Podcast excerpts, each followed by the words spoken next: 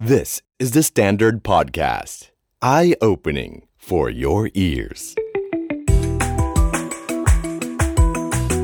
The secret sauce. สวัสดีครับ ผมเคนนักครินทร์และนี่คือ The Secret Sauce Podcast What's your secret? ธรรมดาที่ไม่ธรรมดานะครับ หนังสือที่กลันกรองมาจากประสบการณ์การทำงานร่วม 30 ปีนะครับของคุณสมชัยเลิศสุทธิวงศ์นะครับ CEO ของ AIS ต้องบอกเป็นหนังสือที่เป็นที่พูดถึงมากนะครับในวงการธุรกิจ เพราะว่าพี่สมชัยเขียนกันออกมาจากหัวใจเลยนะครับ ตั้งแต่เริ่มทำงานนะครับจนปัจจุบันเนี่ยเป็น CEO มา 6 ปีแล้วนะครับ จริงๆ ผมเห็นก็หลายท่านอาจจะได้อ่านหนังสือเล่มนี้บ้างแล้วนะครับ วันนี้ในฐานะที่พี่สมชัยมาเยือนที่ THE STANDARD นะครับผมก็เลยชวนคุยหลายเรื่องทีเดียวครับ แน่นอนเรื่องแรกที่เราคุยกันเนี่ยเราคุยกันเรื่องตลอดเวลา 30 ปีของ AIS หรือว่าประมาณ 23 ปีนะครับของพี่สมชัยที่เขาทำงานอยู่เนี่ยจากลูกจ้างนะฮะต้องใช้คำว่าลูกจ้างมืออาชีพตำแหน่งที่เล็กๆเลย ก้าวขึ้นมาเป็น CEO เนี่ยเขาใช้คุณสมบัติอะไรบ้าง และองค์กรอย่าง AS เนี่ยครับจากที่มี Market Cap ไม่ได้เยอะมากนะครับตอนเริ่มต้นพนักงานร้อยคนประมาณนี้เองนะครับปัจจุบันนี้เป็น Market Cap ติดท็อป3ของประเทศไทย เป็นบริษัทที่ใหญ่มากมีพนักงานเป็นหมื่นเนี่ยมันมี Key Factor อะไรที่ก้าวมาถึงจุดนี้ได้ แล้วก็คุยเรื่องความผิดพลาดความล้มเหลว เพราะว่าเราคุยเรื่องความสำเร็จไปเยอะแล้วนะครับกับพี่สมชัยอยากรู้ครับว่าแต่ละครั้งที่เขาล้มเหลว แต่ละครั้งที่เขาผิดพลาด การประมูลที่เกิดดราม่า หรือการลงทุนเสียเป็นร้อยล้าน มันผ่านเรื่องนั้นมาได้อย่างไร แล้วก็ท้ายที่สุดครับเป็นข้อมูลที่ผมคิดว่าเป็นข้อมูลใหม่นะครับที่หลายท่านอาจจะยังไม่เคยทราบ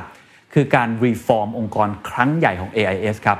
ตลอด 6 ปีที่พี่สมชัยเขาบริหารงานอยู่นะครับเขาทำไปแล้ว 2 อย่างก็คือ restructure แล้วก็ reskill ครั้งนี้ครับคือการรีฟอร์มครั้งใหญ่ที่สุดครั้งหนึ่ง ผลลัพธ์จะเป็นอย่างไรวิธีการจะทำอย่างไรต่อไป องค์กรของ AS จะมุ่งหน้าไปทางไหน และทำไมครับพี่สมชัยจึงบอกว่าอีก 2 ปีจะถึงเวลาวางมือของเขาแล้ว ลองไปฟังกันครับ ขอบคุณพี่สมชัยนะครับ ที่ให้เกียรติกับ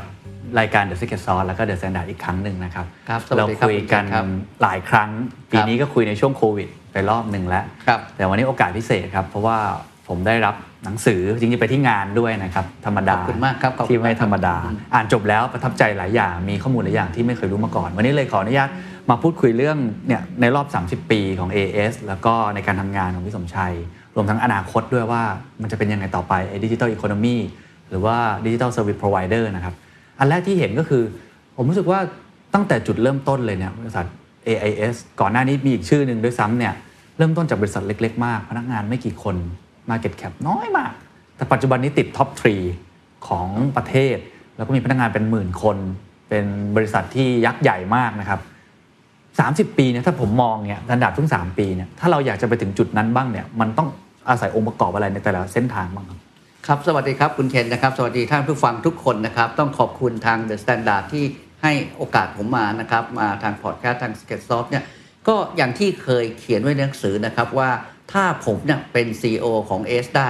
ทุกๆ คนก็เป็นได้เหมือนกันนะครับอย่างที่ผมเคยเรียนอยู่ตลอดเวลาว่าในช่วงชีวิตการทำงาน ไม่ว่าเราจะเป็นเอ่อเจ้าของกิจการ หรือจะเป็นลูกจ้างมืออาชีพแบบผมนะฮะไม่มีเส้นทางทางลัดนะครับเพราะฉะนั้นทุกอย่างเนี่ยต้องใช้เวลานะครับต้องเสริมสร้างประสบการณ์ต่างๆ เราเองนะครับจำเป็นจะต้องเอ่อมุ่งมั่นตั้งใจทำงาน โดยผมใช้หลัก 3 ข้อของผมนะฮะในการทำงานก็คือว่าต้องมีความขยันนะครับ ต้องเออมีเอ่อความซื่อสัตย์แล้วต้องมีการพัฒนาตัวเอง อันนี้เป็นหลัก 3 ข้อในการทำงานครับผมคิดว่าทุกอาชีพนี่เหมือนกันอืมโดยเฉพาะไอ้เรื่องขยันเนี่ยเราต้องทำงานหนักเพื่อจะได้ประสบการณ์เยอะๆเรียนรู้เยอะๆนะครับหลายคนโดยเฉพาะเด็กรุ่นใหม่ที่ผมพูดอยู่ตลอดเวลานะครับว่ามักจะชอบทำอะไรง่ายอืมๆนะครับอยากประสบความสำเร็จเร็วๆนะครับผมเองไม่เคยเห็นนะครับเอ่อผู้ประสบความสำเร็จ เศรษฐีคนไหนเนี่ยแม้กระทั่งทุกวันนี้เลยนะที่แบบว่าทำงานง่าย ๆ แล้วจะเออมั่นคงมั่งคั่งได้ไม่ไม่จริงนะครับอีกอันหนึงคือเรื่องความซื่อสัตย์อันนี้ผมอยากฝากน้องๆรุ่นใหม่เลยทำไมความซื่อสัตย์หรือความดีนะฮะมันมันมีความสำคัญ เพราะตรงนี้จะทำให้เกิดความไว้วางใจหรือเรียกว่าทัสนะฮะ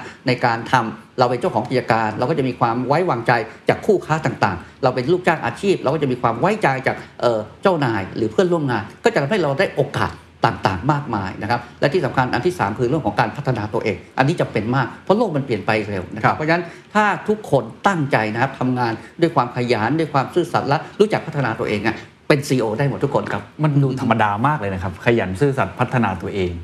สามอย่างนี้พี่สมชัยยืนยันว่าตลอดเนี่ยสาปีในการทำงาน เราก็ใช้วิธีนี้กันมาตลอดเราใช้วิธีนี้ตลอดไม่มีอย่างอื่นเลยเหรอครับ ถึงแม้จะโบราณก็ตามนะครับอันนี้เป็นฟาวเดชันเป็นหลักการจริง ๆ และอยากให้น้องๆ คนรุ่นใหม่ที่ฟังรายการนี้อยู่เยอะๆนะฮะอืมเออ ฟังคนรุ่นเก่าๆอย่างผมบ้างนะครับอ่าเพื่อที่จะเออมันเป็นแนวทางจริงครับๆส่วนไอ้แท็กติกในระหว่างทางเนี่ยมันก็มีอยู่เยอะแยะนะครับอืมอย่างที่ผมเรียนว่าในช่วง 30 ปีของเอสเนี่ยผมได้เขียนหนังสือขึ้นมาเล่มหนึ่งนะครับชื่อว่าธรรมดาที่ไม่ธรรมดาเหตุผลที่เขียนหนังสือเล่มเนี่ยด้วยวัตถุประสงค์คืออยากจะเล่าเรื่องราวของ AS และโทรคมนาคมในประเทศไทยนะให้คนได้รับทราบครับมันเป็นเรื่องราวที่น่าสนใจนะครับ เพราะว่าทำไมถึงเป็นอย่างนี้เนื่องจากว่าระบบโทรคมนาคมบ้านเราเนี่ย เป็นอะไรที่ Amazing มาก ทีนี้การที่จะเล่าประวัติเนี่ยไปธรรมดาธรรมดาคนก็อาจจะไม่สนใจ ผมก็เลยเล่าผ่านเรื่องราวในการทำงานของผมนะครับอืมโดยหวังว่าไอ้ชีวิตการทำงานของผม ซึ่งเป็นลูกจ้างพนักงานธรรมดาขึ้นมาเป็น CEO เนี่ยนะครับ เราใช้วิธีหรือใช้ระบบความคิดตรรกะความคิดอย่างไร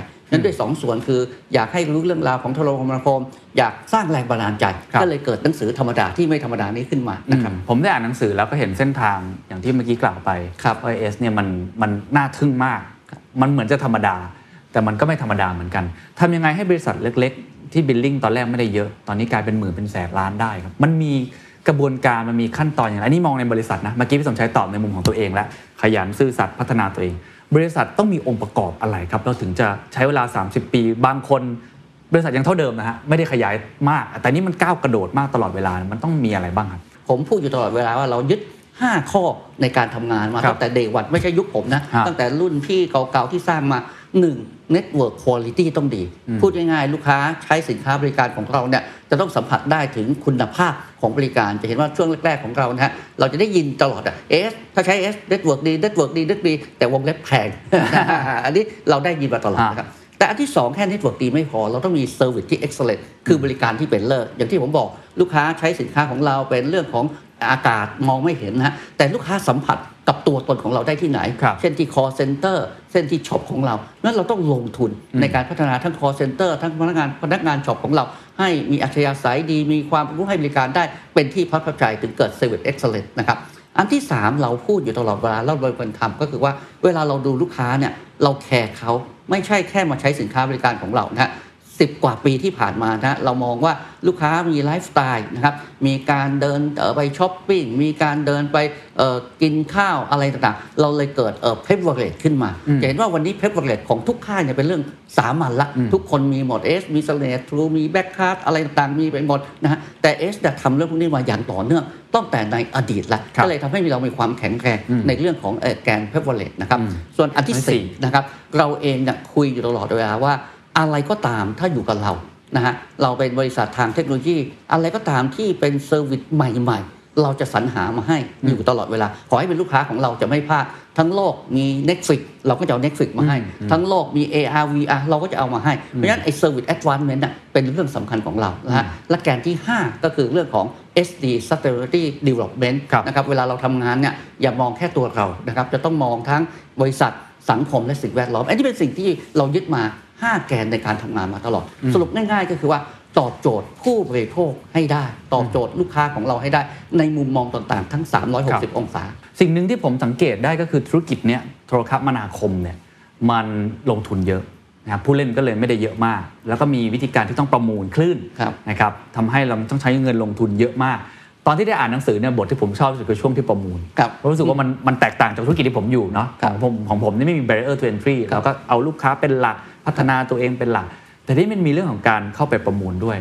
ตรงเนี้ยอ่าเราพี่สมชัยก็เขียนในนั้นเองว่ามันก็มีความโอ้โหดราม่าเกิดขึ้นหลากหลาย อยากให้เล่าให้ฟังนิดนึงว่าจริง ๆ มันยากมากแค่ไหนครับกับการไปประมูลแต่ละครั้งเราพี่สมชัยผ่านการประมูลมาหลายครั้งแล้วนะครับครับคือเรียนอย่างนี้ครับว่าเอ่อเราทำธุรกิจเนี่ยเราต้องการคลื่นความถี่ซึ่งเหมือนรีสอร์ทในการทำงานอ่าที่พอในช่วงจังหวะนะฮะของการเปลี่ยนผ่าน สัญญาร่วมการงานก็คือสัมปทานเนี่ยนะมันหมดไปอืมคลื่นนี้มันก็จะหมดไปด้วยครับผมจำเป็นจะต้องไปเอาคลื่นความถี่ใหม่อืมนะฮะก็คือกสทช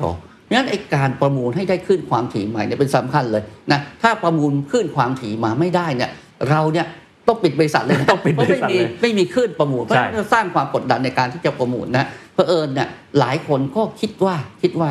ยังไงเอสเนี่ยไม่ว่าราคาเท่าไหร่อืมก็ต้องได้พอพอเข้าใจใช่ไหมเพราะไม่ได้นี่เอสอยู่ไม่ได้เลครัยบนะนั้นเวลาการประมูลมันก็เกิดดราม่าขึ้นมาทำไมราคามันสูง ซึ่งจริง ๆ ผิดธรรมชาติมากนะราคาประมูลก็ผิดมาตั้งแต่พันแก็สูง 900 ยิ่งสูงขึ้นไปใหญ่ต่างๆเหล่าเนี้ยนะผมเองก็ต้องเข้าไปเพื่อจะประมูลนะเออไปอ่านในหนังสือแล้วกันรายละเอียดเนี่ยเป็นยังไง แต่พูดง่ายๆคือว่าเราจำเป็นจะต้องได้ขึ้นอันนั้นมาครับแล้ววันนี้ก็ผ่านพ้นมาแล้วอ่าเราได้ขึ้นมา แต่ปัญหาคืออะไรฮะ ปัญหาก็คือว่าเวลาคลื่นความถี่ที่มีราคาแพงนะโดยจากการประมูลที่เราทำขึ้นนะผมเคยพูดว่ามันเหมือนปิดกระดุมผิดเม็ดนะนะครับอืมแล้วกสทช ซึ่งเป็นเลก u l เลเตอร์ไม่ยอมรีเซ็ตพูดง่ายๆการประมูลครั้งต่อไปครั้งต่อไปเนี่ยมันควรจะต้องลดราคาลง แต่ว่ามันไม่เกิดการลดราคาลงเลย เพราะมันมี benchmark เก่าเกิดขึ้นอืมอันเนี้ยมันไม่ดีนะครับ ไม่ใช่ว่า AIS ไม่อยากจะจ่ายเงินเยอะนะนะฮะ แต่มันจะทำให้หนึ่งเกิดต้นทุนสูงครับและต้นทุนที่สูงนะฮะในคลื่นความถี่เนี่ยมันก็จะถูกผลักไปสู่ผู้บริโภค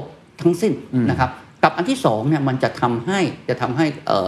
รายเล็กอย่างที่คุณเคนบอกอะไม่มีโอกาสเข้ามาเลย ในต่างประเทศจะมีการสนับสนุนซะด้วยซ้ำนะฮะให้ขึ้นความถี่ฟรีเลยนะฮะเพื่อให้รายเล็กเนี่ยมีโอกาสไม่ต้องมี barrier to entry เอ่อ ตรงตรงในเรื่องขึ้นความถี่ครับนะครับอันนี้ก็เป็นเรื่องเรื่องราวต่างๆ ที่อืมที่เกิดขึ้นพูดง่ายๆมันจำเป็นนะครับก็เลยต้องเข้าประมูลเพราะฉะนี้เข้าเข้าประมูลเอ่อทุกคนคิดว่าเราต้องได้เท่าไหร่ก็ต้องเอา มันก็เลยเกิดดราม่าขึ้นมานะคครัรับบเพราะเท่าที่ผมอ่านเนี่ยเอ่อในตลอดทั้งเล่มเนี่ยบทนั้นนะเป็นบทที่มีคำว่า regret อยู่ มีคำว่ามันมีเคยความผิดหวังเกิดขึ้น ผมไม่แน่ใจว่าตลอดระยะเวลาที่พี่สมชัยบริหารงานมันมีความผิดพลาดตรงไหนบ้างนะแต่อันเนี่ยมันเห็นชัดในหนังสือ อยากทราบว่าเวลาเจอปัญหาแบบเนี้ย เจอ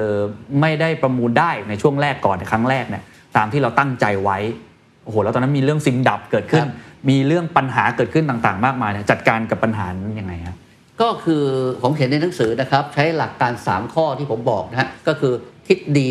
มีหวังและปล่อยวางนะครับ คิดดีมีหวังและปล่อยวาง คือคิดดีในแง่อะไรคือเราเองเนี่ยก็ถือว่าเราทำดีที่สุดแล้วนะครับ ตั้งเป้าไว้ว่าอยากไปเอาขึ้นมา ถ้าไม่ได้เราตายแน่อืมแต่พอมันไม่ได้ขึ้นมาจริง ๆ ถ้าเราฝืนไปเนี่ยมันจะยิ่งทำให้บริษัทเสียหายพูดง่ายๆเราถ้าเราไม่หยุดนะครับเกมมันจะไม่หยุดแทนที่ผมต้องเสีย 7 0,000 กว่าล้าน มันอาจจะขึ้นไปเป็นแสนล้านก็ได้ เมื่อเป็นแสนล้านปุ๊บกลับมาเนี่ยอาจจะประกอบการไม่ได้เลยถึงแม้จะมีคลื่น อย่างที่ผมบอกถ้าไม่มีคลื่นผมประกอบการไม่ได้ แต่มีคลื่นแล้วมีหนี้มาด้วยเนี่ยอาจจะ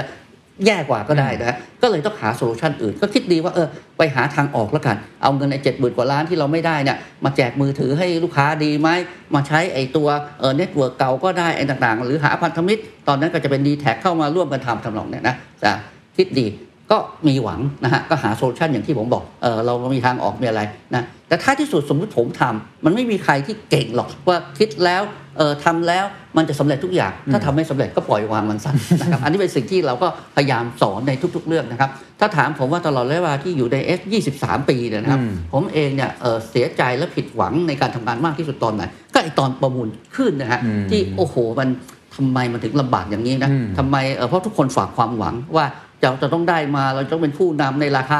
ถูกคลื่นได้มาไม่แพงแต่พอมันเป็นอย่างนั้นนะเราก็รู้สึกเออลำบากเพราะตอนนั้นมันเป็นเรื่องของซิมดับซิมไม่ดับด้วยใช่ลูกค้าที่จะอยู่กับเรานะครับอาจจะถูกปิด network ไม่ได้ใช้ละต้องหายไปอยู่ที่อื่นนะอันนั้นก็เป็นการต่อสู้มานะครับอืมในในตลอดระยะเวลาที่บริหารงานมามีครั้งอื่นๆไหมครับที่เป็นบทเรียนสำคัญเป็นความผิดพลาด คือเราพูดกับความสำเร็จมาเยอะแล้วเลยพี่สมชัยพูดความสำเร็จหลาย ๆ อย่างทุกคนก็เห็นอยู่แล้ว แต่ผมว่าเชื่อว่าตลอดเส้นทางที่ทำงานจริงๆมันมีความผิดพลาดโอ้ผิดพลาดมันมีวิกฤตเยอะครับอะไรหลายอย่างครับอยากจะให้เราให้ฟังสักเคสสองเคสก็ได้ครับว่า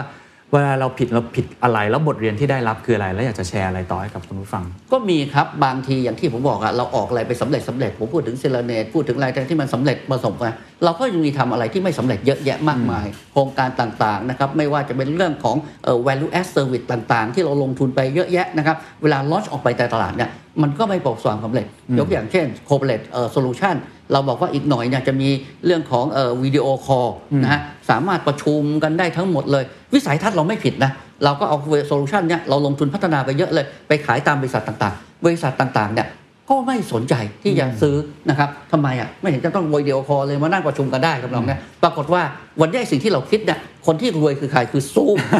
เราไม่ได้คิดผิดเลยนะอ่าคือ Microsoft Team คืออะไรต่างๆ เนี่ยเพียงแต่ว่า2อย่างหนึ่งเราอาจจะคิดเร็วไปอืมนะฮะเอ่อพอโควิดมาเมื่อก่อนไม่มีใครรู้จักซูมนะพอโควิดมารู้จักซูมกันหมดเลยอืมถูกต้องไหมหรืออันที่สองต้องยอมรับ เราอาจจะไม่เก่งพอเท่าเขา เพราะว่าเราทำขึ้นมาเนี่ยไอ้ซอฟต์แวร์เราเนี่ยอาจจะไม่เก่งเท่าเขานะฮะเอ่อเราคิดได้แต่อาจจะทำไม่ได้ก็ได้นะฮะก็สองอย่างนะมันมีไอ้โปรเจกต์อย่างเงี้ยย่อยๆๆๆผิดเยอะแยะมากมายนะครับแต่ทุกครั้งที่ผิดพลาดก็จะได้ถึง 3 ข้อนั้นเสมอใช่ไหมก็ครับคิดไปเลยว่าคิดดีมีหวังปล่อยวางอย่าไปทำแล้วถ้าเกิดเราไม่คิด แล้วเราไม่ยอมผิดพลาดนะเราจะไม่มีโอกาสที่จะไปทำสิ่งที่เกิดขึ้นใหม่ๆผมการันตีทุกคนที่ประสบความสำเร็จ 10 อย่างเนี่ยอาจจะเฟลมาร้อยอย่างก็ได้เพียงแต่ไอ้เฟลเขาไม่ได้บอกเขาเก็บเอาไว้เงียบๆนะฮะเออแล้วชีวิตส่วนตัวของพี่สมชัยเองนะครับครับในการทำงานเนี่ยมีเฟลเยอะไหมครับ ในการบริหารงานในการตัดสินใจ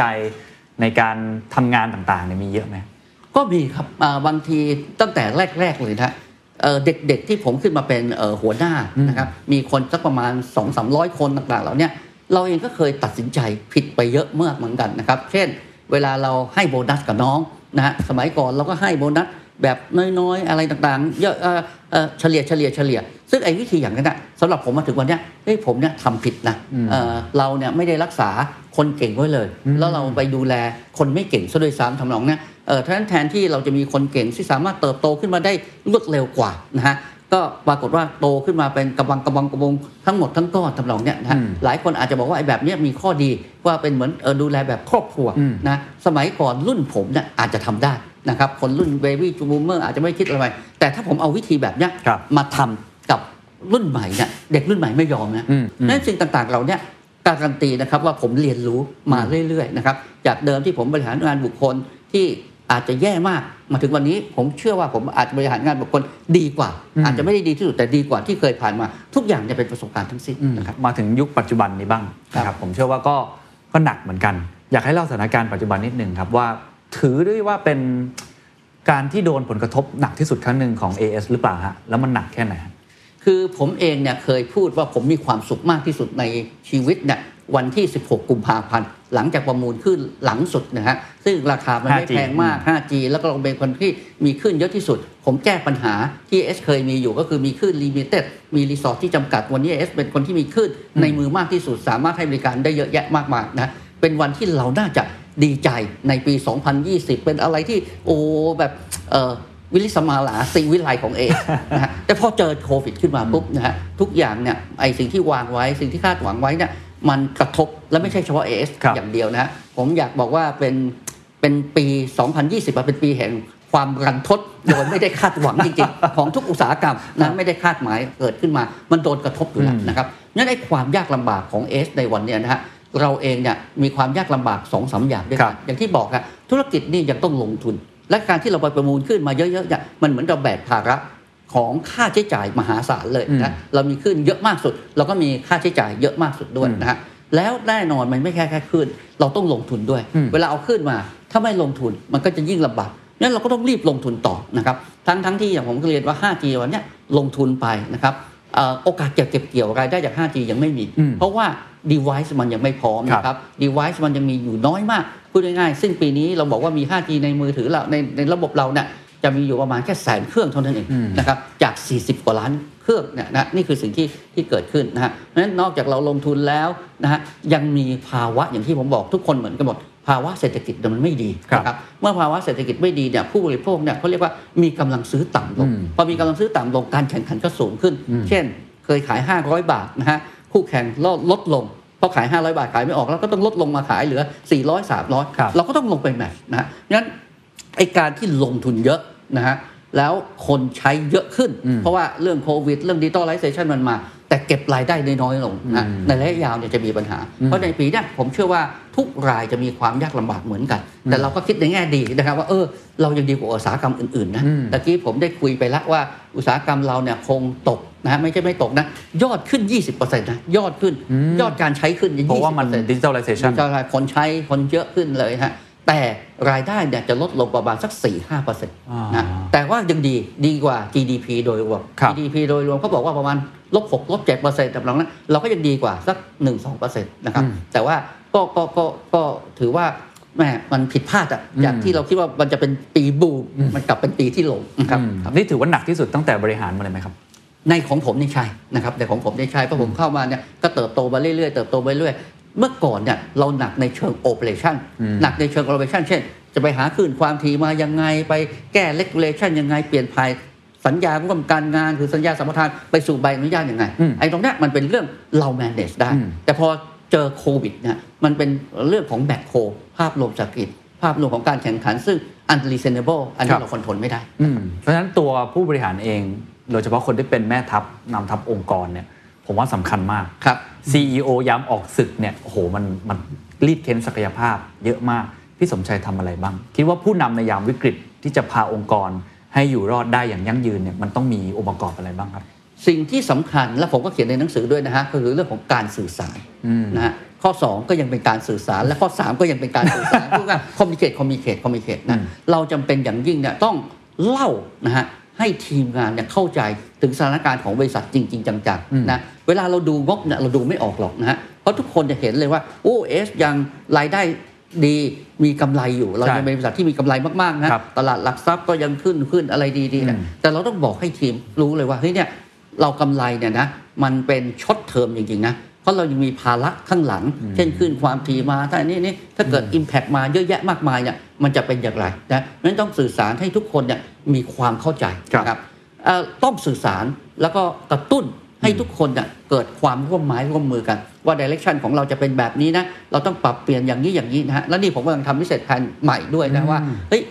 เราเห็นแล้วครับเราต้องเอาเป็นบทเรียน ไม่ใช่ว่าเราเจอโควิด แล้วเราผ่านพ้นมาได้แล้วเราก็เฉยทำแบบเดิมๆเราต้องมากั้งคิดแล้วว่า เราต้องเตรียมแล้วนะฮะถึงแม้โควิดจะหยุดไปอืมไอ้ไอ้สิ่งที่ผมบอกอะ มันเป็นความเอ่อระทมโดยไม่ได้คาดหวังกันนะอนาคตมันอาจจะเกิดไอ้สิ่งต่าง ๆ เหล่านี้เกิดขึ้นมาอีกครั้งก็ได้ อาจจะไม่ใช่โควิดหรืออาจจะเป็นอะไรนั้นเราต้องเตรียมสำหรับล่วงหน้างั้นอะไรก็ตามที่เอสเคย enjoy อยู่กับสิ่งที่เป็นอยู่อย่างนี้ยมันไม่ใช่ละคุณต้องหา backup plan สำหรับอันอื่น วันเนี้ยเรากำลังทำเรื่องพวกนี้อยู่นะครับอืมเพราะฉะนั้นต้องสื่อสารสื่อสารและสื่อสารแล้วก็สื่อสารครับนะครับมองอนาคตไปข้างหน้า หลายคนบอกอีก2อสปี เศรษฐกิจนะในภาพรวมอะถึงจะกลับมาได้ ธุรกิจโทรคมนาคมมองจะฟื้นตาม GDP แบบนั้นไหมครับ หรือจริงๆ เราน่าจะเด้งกลับมาได้เร็วเป็น V shape ก่อนคนอื่นนะธุรกิจทาง telecom หรือ digital service นะฮะผมมองว่าวันเนี้ยเราโชคดี อย่างที่ตะกี้ว่าเลือกถูกในอุตสาหกรรม แล้วอีกหน่อยมันจะถูกมากมากยิ่งขึ้นด้วย เพราะว่ามันกลายเป็นท่อเลี้ยงหรือเส้นเลือดใหญ่ของอุตสาหกรรมอื่นอืมๆอย่างที่ผมเคยประกาศไปว่าเราเนี่ยอยากเป็นเหมือนเอ่อ digital platform ให้กับคนไทยนะฮะเหตุผลก็คือว่าเราเหมือนอะไรอะเหมือนสักร้อยปีที่แล้วอะเราเหมือน ไฟฟ้าอืมเหมือนถนนเหมือนน้ำประปาเลยอืมนะอืมมีพวกเราเนี่ยนะฮะมันจะทำให้เอ่อทุกหลักกิจเจริญครับนะการที่เรามีดิจิ t a ลอินฟราสตรักเจอร์ทุกวันนี้เราขาย voice ขาย Data นะครับให้คนใช้ครับแต่จริงๆแล้วนอกเหนือจากขาย voice ขาย Data เหมือนเหมือนกับขายน้ำขายไฟเนี่ยจริง ๆ เราขายอย่างอื่นได้อืมเช่น พยายามสร้างดิจิ t a ลแพลตฟอร์ม เอาสินค้าหรือบริการของอุตสาหกรรมอื่นน่ะมาสู่มือลูกค้าของเรา เพราะโดยเฉพาะอย่าง AIS เนี่ยนะฮะเรามี connection หรือมีการติดต่อกับลูกค้าเราเนี่ย40 ล้านเลขหมายละซึ่ง 40 ล้านเลขหมายเนี่ย มันเกินครึ่งของประเทศละของคนที่อยู่ เรามี Data ของเขา แล้วเราก็ดูแล Data เขาอย่างดี แต่เราสามารถ analyze Data ตัวเนี้ยให้เป็นประโยชน์กับลูกค้าได้ สามารถเอ่อ offer เช่น วันนั้นผมเคยคุยกับแกครับเรื่องประกันเรื่อง nano finance เรื่องอะไรต่างมาให้เขาให้ได้ตรงเนี้ยนะฮะอืมอันนี้เป็นสิ่งที่เอ่อเราเนี่ยเชื่อว่าเราเนี่ยสามารถเติบโตได้ดีกว่า GDP และที่สำคัญก็คือว่า ถ้ารัฐบาลมาช่วยพัฒนาดิจิทัลอินฟราสตรักเจอร์นี่ให้ดีนะฮะครับมันจะทำให้อุตสาหกรรมอื่นเนี่ยโตเป็น V shape ด้วยนะครับจริง ๆ บทเรียนของโควิดเนี่ยสอนให้เรานะฮะได้รู้ว่าไอ้สิ่งที่เรารู้อยู่แล้วนะเช่นเรื่อง digitalization เนี่ยว่ามันจะมาครับแต่ว่าเรายังไม่ค่อย alert อืมไม่ค่อยตื่นเต้นมากเท่าไหร่อืมแต่ตัวเนี้ยพอมันมาแล้วมันจะทำให้คนน่ะตื่นเต้น แล้วถ้าอุตสาหกรรม หรือแม้กระทั่งคนใช้ดิจิตอลให้ถูกนะมันจะเพิ่มประสิทธิภาพ แล้วมันจะลดค่าใช้จ่ายนะครับเพราะฉะนั้นจริงๆ รัฐบาลควรต้องมาสนับสนุนทางเราเนี่ยนะฮะให้เป็นเหมือนเส้นเลือดใหญ่ที่ดีจริง ๆ และ encourage ให้คนเนี่ยเอ่อใช้แพลตฟอร์ม ใช้ digital infrastructure ของเราให้เกิดมันเหมือนอย่างที่ผมบอกอะการไฟฟ้าฝ่ายผลิตผลิตไฟ แต่ธุรกิจเนี่ยมันเจริญเติบโตได้ ไม่ใช่เพราะไฟนะฮะมันเจริญเติบโตได้เพราะมีคนผลิตตู้เย็นมาขาย มีคนเจริญได้ผลิตไมโครเวฟมาขายมีคนผลิตไอการใช้ไฟ ให้เป็นประโยชน์ต่อการใช้ชีวิตของคนก็คือมี use case ใช่ครับใหใช่ญ่ครับๆใหม่ ๆ ที่เกิดผลประโยชน์ใช่ครับนะครับคงต้องคุยกันเรื่องอ่า business plan อันใหม่ ที่ครับตอนนี้พี่สมชัยกำลัง โอ้โหขมักเขม้นทำอยู่ ครั้งที่แล้วที่เราคุยกันเมื่อปีที่แล้วก่อนครับเกิดโควิดพี่สมชัยก็เคยพูดกับผมว่า พยายามที่จะลดสัดส่วนนะครับอ่าธุรกิจเดิมนะครับครับที่เป็นเรื่องของเทเลคอมเนี่ยนะครับให้มันลดลง ผมครับจำได้ว่าประมาณ 50%แล้วก็นอกนั้นพยายามจะเพิ่มส่วนอื่นเนี่ยพวกดิจิทัลแพลตฟอร์มต่างๆ ประกัน สินเชื่อหรือว่าธุรกิจโฆษณาครับหรืออื่นๆเองก็ตามทีเนี่ยตอนนี้แผนอันนั้นยังมีอยู่ไหมครับ แล้ว business plan ที่กำลังจะทำเนี่ยคืออะไรครับแผนอันนั้นยังมีอยู่แน่นอนนะครับ คืออย่างที่ผมบอกนะฮะถ้าเราเนี่ยโตเฉพาะของเราเนี่ยเราจะโตลำบากมาก เพราะอย่างที่ผมบอกอะเราลงทุนเยอะมากอืมแต่ว่ารายได้เนี่ยไม่ได้โตสูงอืมตามไอ้ลงทุนที่เยอะครับ สมัยก่อนอย่างที่ผมเรียนครับผมลงทุนแสนล้านก็ตามนะผมใช้ได้10ปีอ๋อวันนี้เราผมลงทุนแสนล้าน lifetime มันสั้นขึ้นใช้ได้ 5 ปีเองนะฮะ อีก 5 ปีก็ต้องลงทุนใหม่ละอะไรต่างเหล่านี้เรายังลงทุนเยอะนั้นมันก็ต้องหาบิสเ e สโมเดลใหม่ที่จะเกิดขึ้นมา เราเองเนี่ยวางไว้นะครับว่าวันเนี้ยไอ้ของเดิมเนี่ยมันยังเป็นคอบิสเ e สเราอยู่นะต้องรักษาไว้ครับแต่มันจะลดสัดส่วนลงอืมลดสัดส่วนลงเนี่ยไม่ได้หมายความว่าปริมาณมันลดลงอ่าเข้าใจครับปริมาณมันจะเยอะขึ้นแต่ percentage มันน้อยลงครับ เราก็พยายามจะขึ้น angle ใหม่ๆขึ้นมาอืมซึ่ง AIS มองไว้เนี่ยจะมี 3 ก้อนที่เราขึ้นมา จากเดิมเราไม่เคยทำนะฮะอืมเราก็เริ่มทำเช่น เรื่องของ fixed broadband อ่าก็เป็นเอ่อ revenue scheme ใหม่ของเรา Fiber นะครับอืมเรื่องของ enterprise นะฮะที่เราไปซื้อ CS Lox เข้ามา ก็จะมีความเติบโตในเชิง enterprise ขึ้นมานะครับครับและเรื่องดิจิ t a ลเซอร์วิสไอ้เรื่องดิจิ t a ลเซอร์วิสจะสำคัญอืมคำตอบของคุณเคนก็คือว่าไอ้สิ่งที่ผมทำขึ้นมานะวันเนี้ยมันทำแล้ว แต่ว่ายังไม่ได้ generate revenue อย่างที่เราคาดหวังอืมนะครับอย่างที่ผมเรียนเอ่อมันอาจจะเกิด 2 อย่างนะครับ อย่างแรกคือพฤติกรรมผู้บริโภคบ้านเราเนี่ยนะอาจจะยังไม่พร้อมที่จะแอปอัดแอปกับมันนะครับกับอย่างที่ 2 ผมไม่โทษผู้บริโภคนะเอ่อเมื่อก่อนผมโทษผู้บริโภคเยอะแยะเลย แต่พอแต่พอเอ่อเกิดโควิดขึ้นมาเนี่ยผมโทษตัวเอง นะผมบอกว่าตัวเองน่ะยังทำไม่เก่งพออเหมือนกับที่ตะกี้เล่าให้ฟังนะผมมีแพลตฟอร์มประชุมวิดีโอพัฒนาขึ้นมาเองนะ ขายแล้วไม่มีใครซื้ออแต่พอโควิดมาเขาก็ยังไม่ใช้ของเราครับ เขาไปใช้ซูมฮะอืมแสดงว่าอะไรของของเราเนี่ยยังไม่เก่งพออืมเท่าของพวกนั้นอืมงั้นสิ่งที่เรากำลังจะทำพิเศษแผนใหม่ก็คือว่าเฮ้ยเรากลับมาดูจริงๆ strategy หรือ vision หรือโปรเจกต์เนี่ยไม่ได้เปลี่ยนแต่เราต้องไปหาวิธีหรือ business model หรือ way of work ใหม่ ออกมาทำอืมอ่าผมยกตัวอย่างเช่น ผมมีทีม The Next ที่วันนั้นเคยเล่าให้ฟังครับนะเราสร้างทีมมีเป็นเด็กทีมนวัตกรรมเข้ามานวัตกรรมเข้ามาทำทำแต่มันยังอยู่ในเรือใหญ่ของ AS ะฮะมันเป็นแค่หนึ่ง BU มันเป็นแค่หนึ่ง B มันแค่หนึ่ง department เองนะ department เลยอ่าผมกำลังคิดว่าเฮ้ยเราจะตกลงกัน ดึงไอ้พวกเนี้ยออกมา สร้างเป็น unit ใหม่เลยไหมมี structure เงินเดือนแบบใหม่ มีนู่นมีนี่แบบใหม่ แล้วให้เขาทำเลย และที่สำคัญต้องยอมขาดทุนก่อนอืมนะเฟซบุ๊ก Google ถ้าไปอ่านประวัติเขานะฮะ เขาขาดทุนมาก่อนตลอดเวลาใช่นะกว่าจะ take off ขึ้นมาได้ อันนี้ก็อาจจะเหมือนกันต้องยอมใส่ funding ลงไปอืมยอมที่จะให้เขาเนี่ย test and try แล้วหลอกครับเพื่อให้ไอ้สิ่งที่เราคิดไว้เนี่ยเกิดขึ้นได้จริงนะครับอืมก่อนที่จะไปพูดถึงว่าจะมีกระบวนการทำอะไรยังไงบ้างเอ่อผมว่าพี่สมชัยเป็นคนหนึ่งที่พยายามคิดอะไรใหม่ ๆ เสมอนะครับ เราเพราะเคยอยู่แผนก value เอ่อ value add service add ใช่ครับ service ด้วยซ้ำนะครับ เพราะฉะนั้นทำอะไรใหม่ ๆ ที่มันเพิ่มมูลค่าเพิ่มครับได้เยอะมากทำ fixed broadband ทำอะไรหลายอย่างเนี่ย เวลาทำอะไรใหม่ในองค์กรที่พูดง่ายๆว่าเป็นองค์กรเก่าแก่แม้ว่า AIS จะไม่ได้เก่ามากนะครับแต่ว่าก็ถือว่ามีมี history ครับมีประวัติศาสตร์อยู่เนี่ยยากไหมครับ แรงเสียดทานเยอะไหมครับ ยากครับยากเลย ไม่ต้องอะไรมาก ขนาด fixed broadband ซึ่งซิมเ l ิลหมดนะฮะลงปุ๊บก็ได้ปั๊บ ผมคุย fixed broadband เมื่อ 6 ปีที่แล้วครับเอ่อผมต้อง present บอร์ดนะฮะบอร์ดของผมเองนะซึ่งเป็นคนสนับสนุนอย่างดีเลยนะหกเจ็ดครั้งฮะอืมกว่าจะได้รับอนุมัติออกมานะอืมเหตุผลก็คืออะไรเหตุผลก็คือว่า เขามองว่าเราเนี่ยทั้งทั้งที่ fixed broadband เนี่ยเป็นเทคโนโลยีที่ง่ายกว่า mobile เยอะ แต่เขามองว่าเราไม่มี expertise ในการที่จะทำครับแล้วเราเป็น baby อะคนอื่นเขาอยู่ในตลาดกันมานะมี TOT มี 3BB มี True Online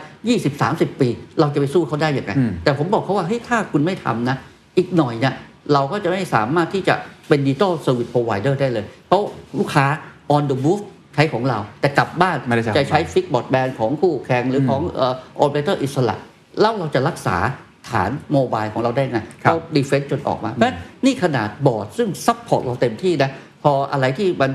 ผิดจากคอมฟอร์ z โซนที่เคยมีอยู่อืมก็ยังต้องคิดมานะอันนี้อันที่หนึ่งครับอันที่สองกับพนักงานเองเหมือนกัน พอเราแยกแยกออกมาทำปุ๊บเป็น fixed broadband อยู่ใน department นะฮะฮะเราส่งคนส่งคนมานะ เราต้อง reskill หมดเลยนะอืม reskill หมดเลย ผม test กับตัวผมเองเล่าเป็นเรื่องตลกแล้วผมเล่าหลายทีนะครับก็คือว่า ผมนะไปให้ลองเดินสาย fixed broadband ที่บ้านผมเลยนะฮะไอทีมผมเนี่ยก็ส่ง engineer อย่างเก่งมากเลยนะ ในเชิง mobile ไปไปนะไปสองคนนะฮะแล้วก็ทำกันทั้งวันฮะอืมฝ้าบ้านผมดำหมดเลย แล้วก็ติดไม่สำเร็จด้วยเพราะไอ้ skill set มันคนละมันไม่อย่างไม่เหมือนกันผม test ให้เขาดู ผมโทรศัพท์ ไปเอาเด็ก ปวสอะขับมอเตอร์ไซค์มาคนเดียว เป็น technician ที่ติดจานดาวเทียมอืมซึ่งเขาทำอย่างนี้มาบ่อย เอามาทำ เขาใช้เวลาประมาณ 3 ชั่วโมงทำเสร็จพร้อม clean ฝ้าให้ผมเกลี้ยงเลย พอเห็นภาพใช่ไหมฮะฮะนี่คือสิ่งที่ผมบอกให้คนของเราเก่งแค่ไหนก็ตาม เวลาคุณเปลี่ยนธุรกิจใหม่นะคุณต้อง reskill ตัวเองอืมต้องปรับวิธีคิดต้องปรับอะไรต่างครับๆอันเนี้ยนะเพราะฉะนั้นการทำใหม่ ๆ ต่อคุณเคนแต่ยากตั้งแต่ระดับผู้ถือหุ้นอืมยากตั้งแต่ระดับพนักงานครับแต่ยังไงก็ตามเราก็ต้องเขาเรียก force ต้องลงไปทำอะอืมเพราะไม่งั้นเนี่ย อนาคตมันจะไปไม่ได้ครับไปที่ไปที่ผู้ถือหุ้นก่อน เพราะครับเป็นคนที่ funding ให้กับเราครับก็ต้องครับให้ไฟเขียวครัเนี่ยครับครั้งที่ 6 หรือครั้งที่ 7 ที่เขายอมเพราะอะไรครับ convince ยังไงฮะโอ้ชัดเจนเลยนะฮะผมบอกว่าเราเนี่ยหนึ่งนะฮะเราลงเนี่ยเราโชคดีกว่าคู่แข่งเยอะ เพราะคู่แข่งเนี่ยลงเนี่ยนะฮะในเอ่อเทคโนโลยีเก่า เราลงในเทคโนโลยีใหม่เป็น fiber optic ตอนนั้น เมื่อก่อนเอ่อเป็น ADSL เป็นสายทองแดงสมัยนั้นอ่าอ่าอ่าแล้วเราได้ประโยชน์เพราะว่าเราเป็นคนที่มี fiber optic ได้เยอะที่สุดเลยเพราะฉะนั้นเราลง fiber optic แล้วเนี่ยใน mobile mobile เวลาลงไป fiber optic มันใช้ไม่กี่ core เอง มันครับเหลือเยอะแยะเลย เราสามารถอยู่ใช้ access เก่าได้เข้าใจนั้นแล้วต้นทุนเราถูกกว่าอ่าอ่าเขาก็ยังไม่ค่อยเชื่อช่างมันเถอะช่างมันเถอะนะแต่สิ่งที่ผมบอกไปเลยอ่าอะซึ่งเขาห่วงมากก็คือ core business ของเราคือ mobile อืมผมบอกว่าอย่ามองว่า fixed broadband นะ จะไล่ได้รายได้ของ fixed broadband ตัวเป็นเองนะฮะแต่มันจะเป็น defensive value คือมันจะ protect mobile revenue ได้ ถ้าเกิดคุณไม่มี fixed broadband อนาคต mobile ที่คุณ enjoy อยู่ทุกวันเนี้ยอาจจะหายไปอืมอืมโอ้พอฟังพวกอันนี้เขาก็ตกใจ ซึ่งวันนั้นเวลาผมพูดมาหกปีที่แล้วนะ คู่แข่งยังไม่แข็งแรงแบบนี้นะ ต้องยอมรับว่าวันนี้คู่แข่งก็แข็งแรงขึ้นมาเหมือนกันใช่มี network ที่ดีเหมือนกันต่างๆเนี่ยวันนั้นถ้าเกิดเขาไม่ให้ทำนะ วันนี้ผมอาจจะ lost mobile revenue ก็ได้ตามไม่ทันเลยตามไม่ทัน เพราะฉะนั้นมันก็ต้องเนี่ยผมโชคดีคือผมเป็น BD มาก่อนนะฮะทำเรื่องรัฐกิจสัมพันธ์ทำเรื่องก็เลย defend เขาไม่ได้ defendในตัวของ business plan ของ fixed broadband อย่างเดียว แต่ defend ในเชิงภาพรวมนะอืมพอเจอขู่เรื่อง mobile หายนี่เขารีบให้นะครับแสดงว่าเราต้องอันนี้เป็นความลับอันนี้เรื่องจริงๆนะแสดงว่าพี่สมชัยต้องเชื่อมากว่าไอ้ตัวนี้มันเกิดแน่ผมอาจจะโชคดีผมอย่างที่บอกว่าผมไม่ใช่คนเก่งนะแต่เราเห็นนะ เราเห็น China Mobile ทำยังไง เราเห็นคนอื่นทำมาอย่างไง เราเห็นโลกเขาทำอ่าเราก็กลับมาคิดที่จะต้องทำต่อๆการคิดกลยุทธ์แต่ละอย่าง การคิด business model ใหม่ๆ แต่ละอย่างเนี่ยเรารู้ได้ไงว่าอนาคตทางนี้น่าจะใช่มากกว่าทางสองผมเชื่อว่าพี่สมชัยคงมี business model หลายอย่างนะครับในการต่อยอดธุรกิจมี New S Curve หลายอันถูกไหมฮะแต่ทำไมเราถึงคิดว่าอันหนึ่งเนี่ยเราเลือกอันนี้เพื่อจะเสนอบอร์ดอนาคตองค์กรของเราควรจะมุ่งไปทางนี้ พี่สมชัยใช้เกณฑ์อะไรในการไตร่ตรอง เช่นอะผลกำไรที่น่าจะได้การเติบโตเช่นอนาคตมันไตร่ตรองยังไงแล้วแล้วแต่ environment ฮะฮะพูดง่ายๆก็ใช้ gut feeling ซะเยอะนะแล้วก็ถูกก็ได้ผิดก็ได้นะไม่ใช่ว่าถูกอย่างเดียวฮะนะอย่าง fixed broadband นี้ผมทำถูก แต่ผมก็เคยทำอะไรที่ผิดเหมือนกันอืมเคยเสนอไปนะฮะแต่ไม่ได้บอกคุณเคนขอมาร้อยล้านเหมือนกัน หายไปเลยนะฮะก็ ลองแล้วก็ผิดเหมือนกัน ก็ก็มีฮะก็มีเขาก็ support เรานะผมเคยที่จะทำอะไรกับบริษัทหนึ่งไปลงทุนเป็นร้อยล้านนะถึงวันนี้ร้อยล้านนั้นหายไปเลยทำนองก็มีเหมือนกันนะครับอืมเอ่ออย่างที่ผมบอกอะมันเป็นประสบการณ์ขึ้นมา แล้วก็ใช้ brainstorm คุยกัน ไม่ใช่ผมคนเดียวครับผมจะมี MC management เสนอมาอย่างนี้อย่างนี้ทุกคนก็ระดมความเห็นเข้ามาเสร็จแล้วเราก็ตัดสินใจอืมนะเมื่อตัดสินใจปุ๊บเนี่ยเราก็ไปนำเสนอ defense ครัแล้บวเราตัดสินใจแล้ว เราต้องเชื่อมั่นเราก็ต้องหาเหตุผลหาอะไรมา defense ให้ผ่าน แต่ไม่ใช่ว่าเราตัดสินใจแล้วจะถูกหมดร้อยเปอร์เซ็นต์นะอืมอืมเอ่อ fail ก็ fail ก็ถือว่าเป็นบทเรียนเราก็เรียนรู้เรียนรู้อันนี้ไว้นะครับครับอย่างปัจจุบันนี้ business plan หลังจากนี้คืออะไรบ้างครับ ที่คิดว่าจะจะทำทั้งในแง่ของ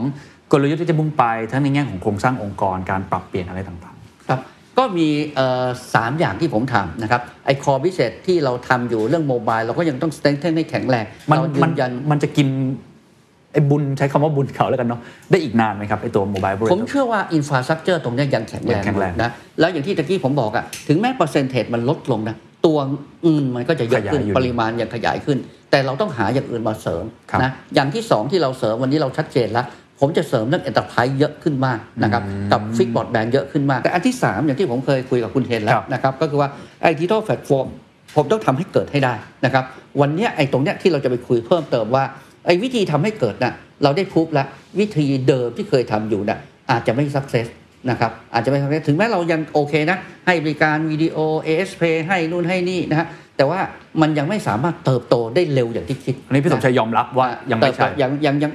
มันใช่แต่ว่ายังยังทำไม่ถูกไม่ถูกนะวิธีต้องหาวิธีที่ทำไอ้ตรงเนี้ยเราจะไปคุยกันถกกันว่า เราจะหาเรียกว่า new way of work ยังไงอืมนะครับทำให้ถูกอย่างไรตำนองเนี้ยนะครับอืมอันนี้พอจะแชร์ให้ฟังได้ไหมครับว่า new way of work ผมยกอย่างง่ายๆ เช่นนะฮะเราทำเรื่อง point system นะทำเรื่อง point system S จะมี S point ที่ดีมากเลยฮะนะผมมีความคิดว่า S point นะอีกหน่อยนะมันไม่ควรจะมาแลกกระเป๋าเอ่อ ล่มหมวกของ S ละ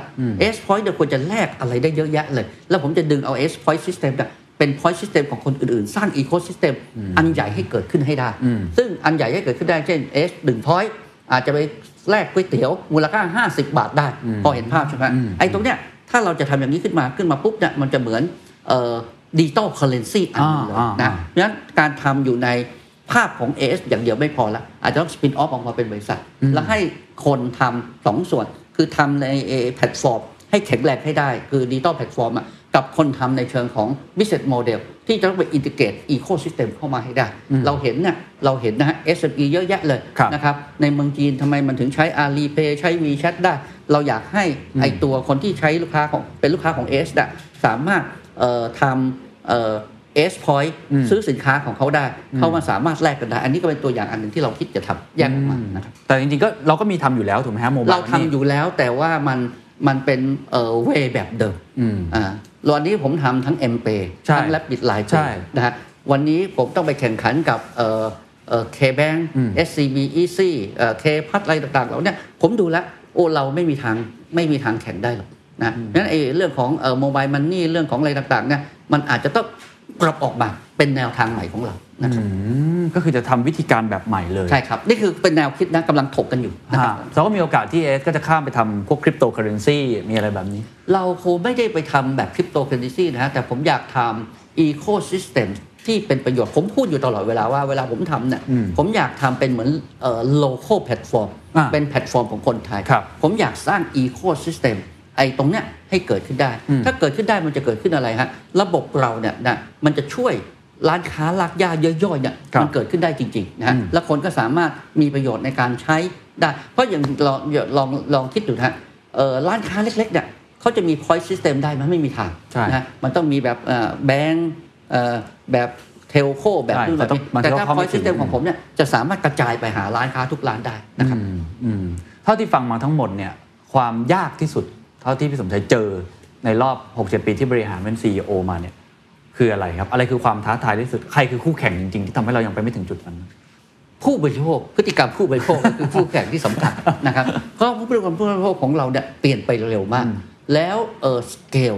ของเราคือของใครเนี่ยนะเวลาไปเจอกับสเกลของต่างชาติเนี่ยโอ้มันลำบากมากจริงๆ ผมยกตัวอย่างเช่น ในวงการโทรคมเมื่อ 10 กว่าปีที่แล้ว ตั้งแต่ผมทำ value add นะครับเขาพูดถึง mobile advertising แต่สมัยก่อนยังไม่มีเรื่องไอ้ 5G 4G ทำนองเนี้ยฮะ พูดถึงอะไรต่างๆ เหล่าเนี้ยแล้วก็อุตสาหกรรมเราเลยเอินจากเรื่องของ advertising เยอะแยะเลย วันเนี้ยมันเกิดหมดเรียบร้อยแล้วนะ แต่มันไม่ได้เกิดที่เทลโคมันไปเกิดที่ Facebook Google YouTube สารพัดเลยอืมแสดงว่าคู่แข่งของเราเนี่ยนะก็คือนะฮะ OTT player ในต่างประเทศที่ใหญ่อืมๆทั้งหลายทั้งสิ้นนะฮะที่เข้ามากิน เงินในอุตสาหกรรมที่เราควรจะได้อืมผมยกอย่างเช่น เรื่องคอนเทนต์เหมือนกันครับเช่นคอนเทนต์อะไรต่างๆเนี่ยคนที่น่าจะ enjoy revenue ของคอนเทนต์เนี่ยก็คือผู้สร้างคอนเทนต์ครับนะฮะเพราะคนดูส่วนใหญ่ก็เป็นคนไทยนะฮะแต่ว่าวันเนี้ยเราจะต้องเสียบางส่วนไปให้แพลตฟอร์มของต่างประเทศทั้งหมดเลยอืมและเสียด้วยด้วยด้วยปริมาณเท่าไหร่ก็ไม่รู้นะฮะถ้าเกิดเราสามารถสร้างแพลตฟอร์มตรงนี้ของไทยได้เนี่ยเราจะเป็นผู้ควบคุมตรงนี้ได้อยู่ ซึ่ง ผมดูแล้วมีประเทศเดียวที่ทำได้ในขณะนี้ก็คือเมืองจีนนะฮะเมืองจีนนะครับใช่เราเองต้องไปไปแข่งขันนะครับเพราะฉะนั้นไอ้การที่ผู้บริโภคของไทยเปลี่ยนไปเยอะๆ เร็วๆนะเราเนี่ยปรับตัวไม่ทัน แล้วก็สู้กับแพลตฟอร์มต่างประเทศที่เข้ามา cover ไม่ไม่ไม่พออืมครับ ถ้ามองภาพใหญ่ครับ มอง digital economy เราไม่เห็นยูนิคอร์นของประเทศไทย เราไม่เห็นผู้เล่นแพลตฟอร์มแบบเนี้ยที่สามารถสร้างขึ้นมา อาจจะมีแบงค์ที่พอที่จะทำได้ที่คนใช้เยอะๆนะครับแต่แพลตฟอร์มแบบเนี้ยมันลงใจใช้ของต่างประเทศ เกือบหมดแล้วคนไทยก็ adopt เร็วมากนะครับครับกับแพลตฟอร์มครับต่างประเทศแบบเนี้ยถ้ามองภาพใหญ่เลยครับปัญหาอยู่ที่ตรงไหนอะเราควรจะแก้ยังไงให้คนไทยมาใช้แพลตฟอร์มของเราดึงเงินเข้ามากลับมาที่เมืองไทย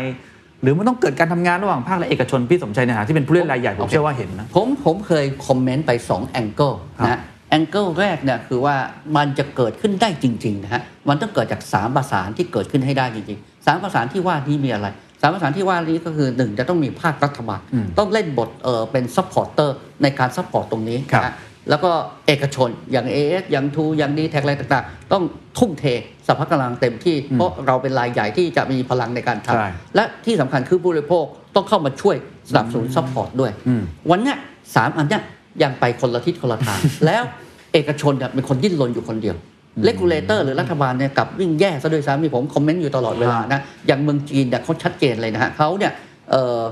ให้คลื่นฟรีขณะที่เราเนี่ยไปประมูลคลื่นเอาเงินเข้าเข้าเข้ารัฐอะไรต่างเหล่าเนี้ยนะซึ่งอันเนี้ยไม่ไม่ถูกอืม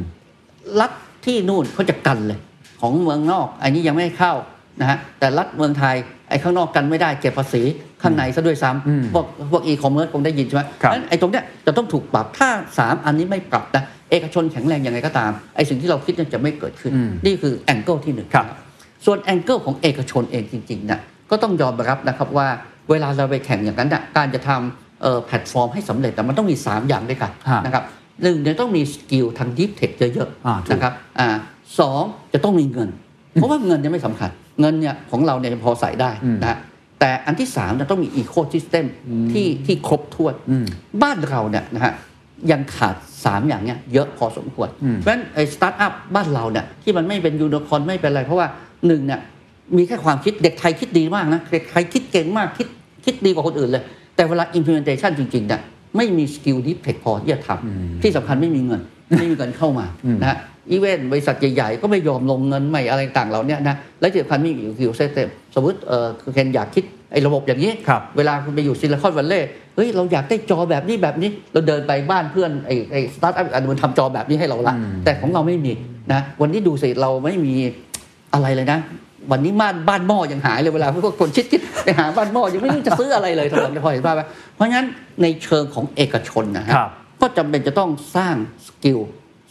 ระดมทุนแล้วก็เอ่อทำเรื่องอีโค y ิสเต็มให้เยอะๆนะฮะอืมเพราะฉะนั้นมันมันมี2 angle ครับแก้แบคโคกับแก้ไมโครให้ได้โจทย์เยอะมากเลยนะครับครับแล้วไม่ใช่ไม่ง่ายไม่ง่ายไม่ใช่พี่สมชัยคนเดียวที่จะทำได้ต้องใช่ทำร่วมกันใช่ต้องทำร่วมกันต้องอีโค y ิสเต็มให้เกิดนะครับต้องไม่กีดกันกันต้องช่วยกันต้องโคเ r เ t กันผมยกตัวอย่างเช่นฮะวันเนี้ยสมมติผมบอกผมอยากทำ point ไม่ต้องทำ point ก็ได้ไปทำอะไรเนี่ยผมบอกผมอยากทำแพลตฟอร์มนะให้เอ่อกับแบงค์ทุกแบงค์มาให้กับลูกค้าผมเลย แต่วันเนี้ยแบงค์ก็ยังกันอยู่อืมเช่นเอ่อ ถ้าโอนเงินผ่านของแบงค์เขาไม่เสีย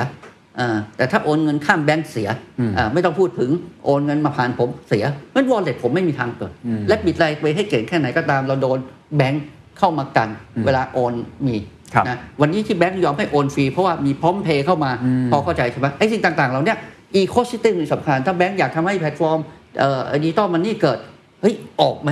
นะบางทีมันกลัวกันกักกัน อันนี้คุยกันผมสนิทกับทุกคนนะทั้ง KBank ทั้ง SCB แต่พอกักกันอย่างเงี้ยมันก็เลยไปไม่ได้อืมนะวันนี้เราจะเห็นว่า K PLUS กับ SCB ที่ใหญ่มากนะครับลงทุนไปเยอะมากใช่นะครับแต่ก็ยังไม่ได้เป็นที่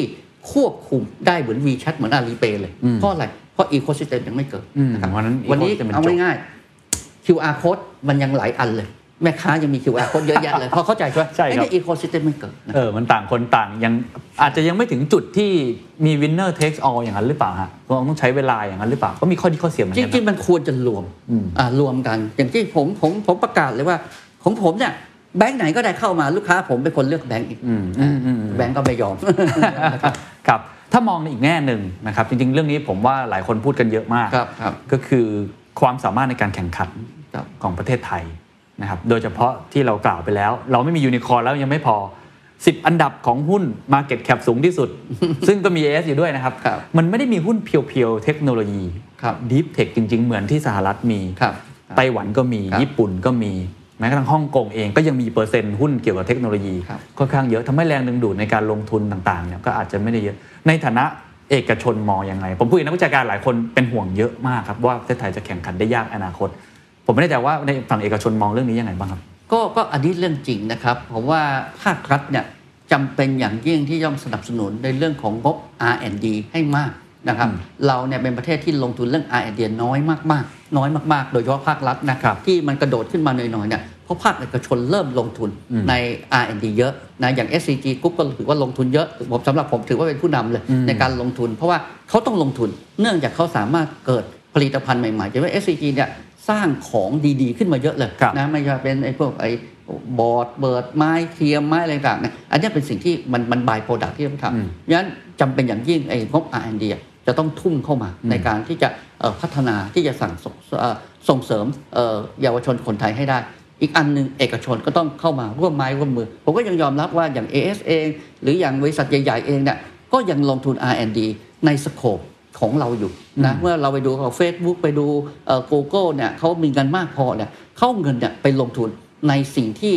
ไม่ใช่เป็นธุรกิจหลักของเขานะครับแต่เป็นสิ่งที่อนาคตดูสิเอ่ออีลอนมาร์กมันทำนะฮะมันทำเทสลามันทำอย่างอื่นเยอะๆแยะเลยเพราะไอ้พวกเนี้ยมันเกิดขึ้นได้ด้วยเงินวิจัยทั้งสิ้นนะครับเพราะฉะนั้นจำเป็นอย่างยิ่งนะครับในเรื่องของการลงเรื่องงานวิจัยนะทำไมเกาหลีใต้มันถึงเกิดขึ้นมา ไปดูงบของเกาหลีใต้ หรือแม้กระทั่งเมืองจีนที่หัวเว่ยขึ้นมานะ ไปดูงบ R&D เขามหาศาลนั้นตราบใดที่เมืองไทยนะฮะยัง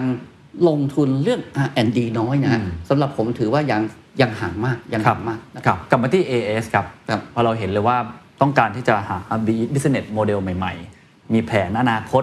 เพื่อที่ทำให้ foundation มันแข็งแกร่งมากขึ้นกระจายความเสี่ยงมากขึ้น ในองค์กรเมื่อกี้พี่สมชัยก็พูดแล้ว way of work บางอย่างก็ต้องเปลี่ยนเหมือนกัน แต่จริงๆพนักงานก็จะมีอยู่เยอะมาก แล้วพี่สมชัยก็พูดตลอดว่าคนคือคือ asset ที่สำคัญที่สุด ตลอดระยะเวลาที่ที่ผ่านมาเนี่ยครับที่เป็น CEO เนี่ย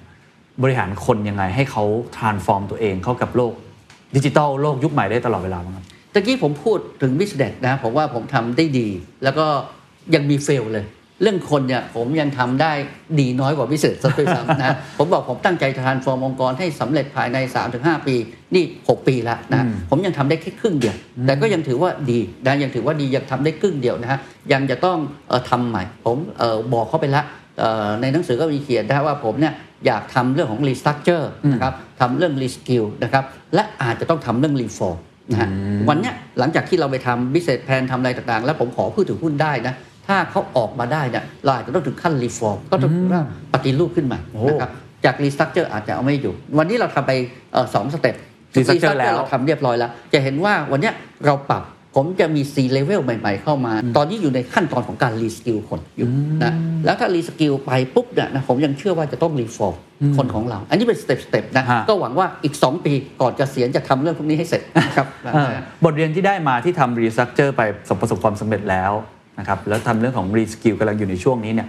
อะไรที่เป็นบทเรียนที่อยากแชร์ให้ทุกท่านว่าเออมันสำเร็จมาถึงจุดนี้ได้ยังไง ความยากคืออะไรกว่าจะผ่านความได้ยากคือเราต้องแบบยอมรับ pain point ที่เกิดขึ้นให้ได้นะครับผมเคยคุยแบบตลกตลกๆตอนผมขึ้นเป็น CEO เพิ่งกับผมเป็นคนเก่าอ่านะแข่งขันกันขึ้นมาได้เนี่ยเอ่อพนักงานรักผม 99%เลย วันนี้เหลือแค่ 80%อีก 20%ที่หายไปเนี่ย เพื่อนฝูงผมทั้งนั้นนะที่รบเคียงบ่าเคียงไหล่โดยด้วยกันนะครับแต่เราเองเนี่ยจำเป็นเพราะผมเอามาให้เขาคุยเลย communicate ให้เขาเห็นชัดนะว่าไอ้โมเดลหรือระบบที่เราใช้อยู่ ไม่ว่าผลตอบแทนไม่ว่าโครงสร้างที่เอ่อเป็นขั้นบันไดเป็นอะไรต่างๆเราเนี่ยมันเหมาะกับคนยุค baby boomer ทั้งสิ้น แล้วเราก็โชว์ให้เขาเห็นนะว่า พนักงานของ AIS เนี่ยหนึ่งหมื่นสองพันคน มี baby boomer เนี่ยอยู่สองเปอร์เซ็นต์เท่านั้นเองโอ้โหอีก 98%เป็น Gen X และ Gen Y นะครับ อีกหน่อยจะมี Gen Z เข้ามาซะด้วยซ้ครับำเพราะฉะนั้นไอ้ระบบที่เรา enjoy เรามีความสุขกันอยู่เนี่ยนะมันไม่ตอบโจทย์คนส่วนใหญ่อะและอีกหน่อยเราจะรักษาคนส่วนใหญ่ ซึ่งเป็นอนาคตไม่ได้ทำนองเนี้ยฮะแล้วเราต้อง transform เราต้องปรับที่ผมเคยเล่าให้ฟังนะ ผมมีทั้งเรื่อง no room policy no meeting half day อะไรต่างๆเอามานะให้คนน่ะ ไอคนที่โดนและเพนมากที่สุดคือคนเก่าๆเขาไปยึดอัฐบริหารของเขาอืมาห้องทำงานส่วนตัวเขาเคยมีห้องใหญ่ยายวันนี้ไม่มีละเคยมีรถพร้อมคนขับ อันนี้ไม่มีละอะไรต่างเหล่าเนี้ยเขาก็จะมีความรู้สึกไม่ค่อย satisfied แต่สำหรับผมเนี่ยผมก็เลยคุยกับเขาตรงๆว่า ระหว่างความนิยมของผมกับความอยู่รอดขององค์กรในอนาคต เราก็ต้องเลือกความอยู่รอดในอนาคตนะเพราะฉะนั้นไอ้สิ่งต่างๆเหล่าเนี้ยก็ต้องทำด้วยความจริงใจคอมมิเคตไปให้ชัดๆโปร่งใสถึงแม้มันจะกระทบแน่นอนการเอ่อ รีสตัคเจอร์ยังไงก็กระทบนะครับ โดยเฉพาะคนเก่าที่เติบโตกันมาด้วยกัน ครับ อืมฉะนั้นพี่สมชัยก็ต้องยอมรับในจุดก็ต้องนี้ยอมรับนะฮะโอ้มันมันยากเหมือนกันนะครับ จากปกติ 99%รักเรา มันเหลือ 80 อะ คือถ้าหากว่าคุณเป็นผู้นำแล้วคุณไม่ทำตรงนี้นะ คุณไม่ใช่ผู้นำอะเขาถือว่าลีดเดอร์เนี่ยต้องกล้าตัดสินใจเพื่ออนาคตของของของของคนส่วนใหญ่ วิธีคิดง่ายๆ เวลาผมตัดสินใจอะไรครันะบครับเอาง่ายๆ เลยเพราะไม่ว่าตัดสินใจอะไร มันมีดำมีขาวมันมีคนได้มีคนเสียอะไรต่างๆก็ต้องดูอะ ถ้าคนส่วนใหญ่ได้ไปทางนั้นเถอะนะครับไม่มีไม่มีปัญหานะครับอืมนี่คือวิธีการทำ decision making ใช่ใช่ใช่ของผมดูเลยเออเท่าไหร่เท่าไหร่เท่าไหร่นะอะถ้าคนส่วนใหญ่รับเนี่ยเราตัดสินใจทางนั้นเถอะนะครับแล้วหลังจากนี้ reform ความหมายของพี่สมชัยคืออะไรครับ อย่างที่บอกครับคำว่ารีฟอร์มเช่น สมมติผมจำเป็นจะต้องตั้งบริษัทใหม่ขึ้นมาเลย ผมจำเป็นจะต้องขอผู้ถือหุ้นว่าเฮ้ยปีนี้นะไอ้หนึ่งพันล้านที่ผมลงนะมันขาดทุนแน่นอนนะ ผมขอ 1,000 ล้าน 3 ปี ขาดทุน 3 ปี แต่ปีที่ 4 มันจะเกิดอะไรขึ้นนะซึ่งถ้าเกิดเป็นปกติเนี่ยเขาจะไม่ยอมหรอกครับคุณลง 1,000 ล้าน คุณต้องได้ 1,200 ล้าน 20%อย่างต่ำทำนองเนี้ยมันก็ต้องเถียงกันเรื่องพวกนี้นะคโอ้รับโอ้โหนี่ถือได้ว่ามันเป็นการเปลี่ยนความคิดจำเป็นครั้งจำเป็นใหญ่เลยนะครับใช่ใช่ครับก็ผมเลยว่า present ว่าระหว่าง short term ผม deliver ให้ได้แต่ long term ไม่แน่นะอ่าแล้วอย่าไปประมาทอย่างโควิดมา มันได้พิสูจน์เลย มันมาเร็ว มันก็มาเร็วจริงฮะๆนะครับฮะมันต้องปฏิรูปนะครับขอย้อนกลับไปคุยเรื่อง skill สักเล็กน้อยครับ ที่ reskill upskill กันอยู่เนี่ย skill อะไรที่พี่สมชัยมองว่าสำคัญที่สุดที่จะอยู่รอดได้ในอนาคตครับวันเนี้ยมันมีเรื่องของไอทีที่เข้ามาเยอะมากเลย อย่างเช่นคนไอทีของผมนะผมมีคนไอทีเก่งๆ มากเลยนะครับแต่เขายังเป็นโปรโตคอลหรือเป็นพูดงานใช้ภาษาเก่าๆ อยู่นะวันนี้มันเป็นภาษาของอินเทอร์เน็ตแล้ว เราก็ต้องส่งเข้ามาเรียนพวกเนี้ยนะพวกที่จบมหาลัยเนี่ยวันนี้บางทีมันก็ล้าสมัยแล้วครับก็ต้องปรับในเรื่องพวกนี้ อันนี้เป็นเรื่องของreskill ในเชิงของเทคนิคนะครับ reskill ในเชิงของตัวโอเปชั่นอันนี้ก็มีเหมือนกันหลายคนอาจจะไม่ได้คิดในเรื่องของ skill ของเรียกอะไรอะ การเจรจาต่อรองอืมการร้าน soft skill การต่างๆ soft skill เรื่องของอิโมชัน a ลเรื่องอะไรต่างๆนะพวกนี้ก็ถูกสอนเข้ามานะครับอืมเป็นเรื่องของเราเราเราทำเยอะนะฮะเราตั้ง S อาคาเดมีขึ้นมานะครัครับมีการจ้างนะฮะทั้ง Harvard ทั้ง Stanford ทั้งอะไรผู้บริหารระดับสูงก็จะได้ตรงนี้นะฮะผู้บริหารระดับอ่าล่างลงไปหน่อยครับก็จะมีลักษณะของแพลตฟอร์ม Learning นะครับไปคุยกับเอ่อ SEAC และ SEAC เนี่ยเข้ามาช่วยช่วยช่วยบูมพวกนี้นะครับอืม เรื่องคนเป็นเรื่องที่ต้องลงทุนใช่นะครับถ้าเรื่องเราพูดว่าเรา reskill แต่เองไปเรียนเองไม่ไม่ได้นะครับนะครับถ้าถ้ามุมมองของพี่สมชัยผู้นำผู้นำผมขอโฟกัสเพราะถ้า reskill จริงมันมีหลายระดับมากครับนะครับมันมีวิธีการให้เรียนรู้เยอะมาก ผู้นำผมเชื่อว่าก็จะต้อง reskill ตัวเอง เยอะมากเหมือนกันเพราะโลกเปลี่ยนพฤติกรรมผู้บริโภคก็เปลี่ยนเทคโนโลยีก็เร่งปฏิกิริยา ผู้นำมีอะไรที่ต้องเลิกทำและต้องเริ่มทำ มีอะไรที่เปลี่ยนแปลงไหมครับ หรือจริงๆ พี่พี่สมชัยยังคิดว่ายังเรายังใช้ skill คล้ายๆเดิมอยู่ได้ครับผู้นำที่ผมประสบอยู่นะฮะสิ่งที่เขาเนี่ยเก่งมากก็คืองานที่เป็นไซโลที่เป็นฟังก์ชันของเขาสิ่งที่ผู้นำที่ผมจะทำเนี่ยเอ่อซึ่งไอ้ทำยากนะเอ่อ SCG ทำได้ดีมาก เราจำเป็นต้อง rotate ผมเคยคิดจะเอา CFO ไปอยู่ marketing โอ้เอา marketing ไปอยู่ CFO ส่วนที่สามโอ้โหเพราะเวลาเวลาคุณเป็นผู้นำเนี่ยนะฮะ เราไม่จำเป็นจะต้องรู้ detail เยอะ ถ้าเรารู้จักใช้คนที่เป็นนะฮะอันเนี้ยเป็นเป็นเรื่องที่ผู้นำเนี่ยจะต้องเขาเรียกว่า reskill ในเชิงของการ rotation ใน job เผอิญผมเนี่ยโชคดีครับนะที่ได้ถูก reskill มาในช่วงของการทำงานมาหลายปี เรามี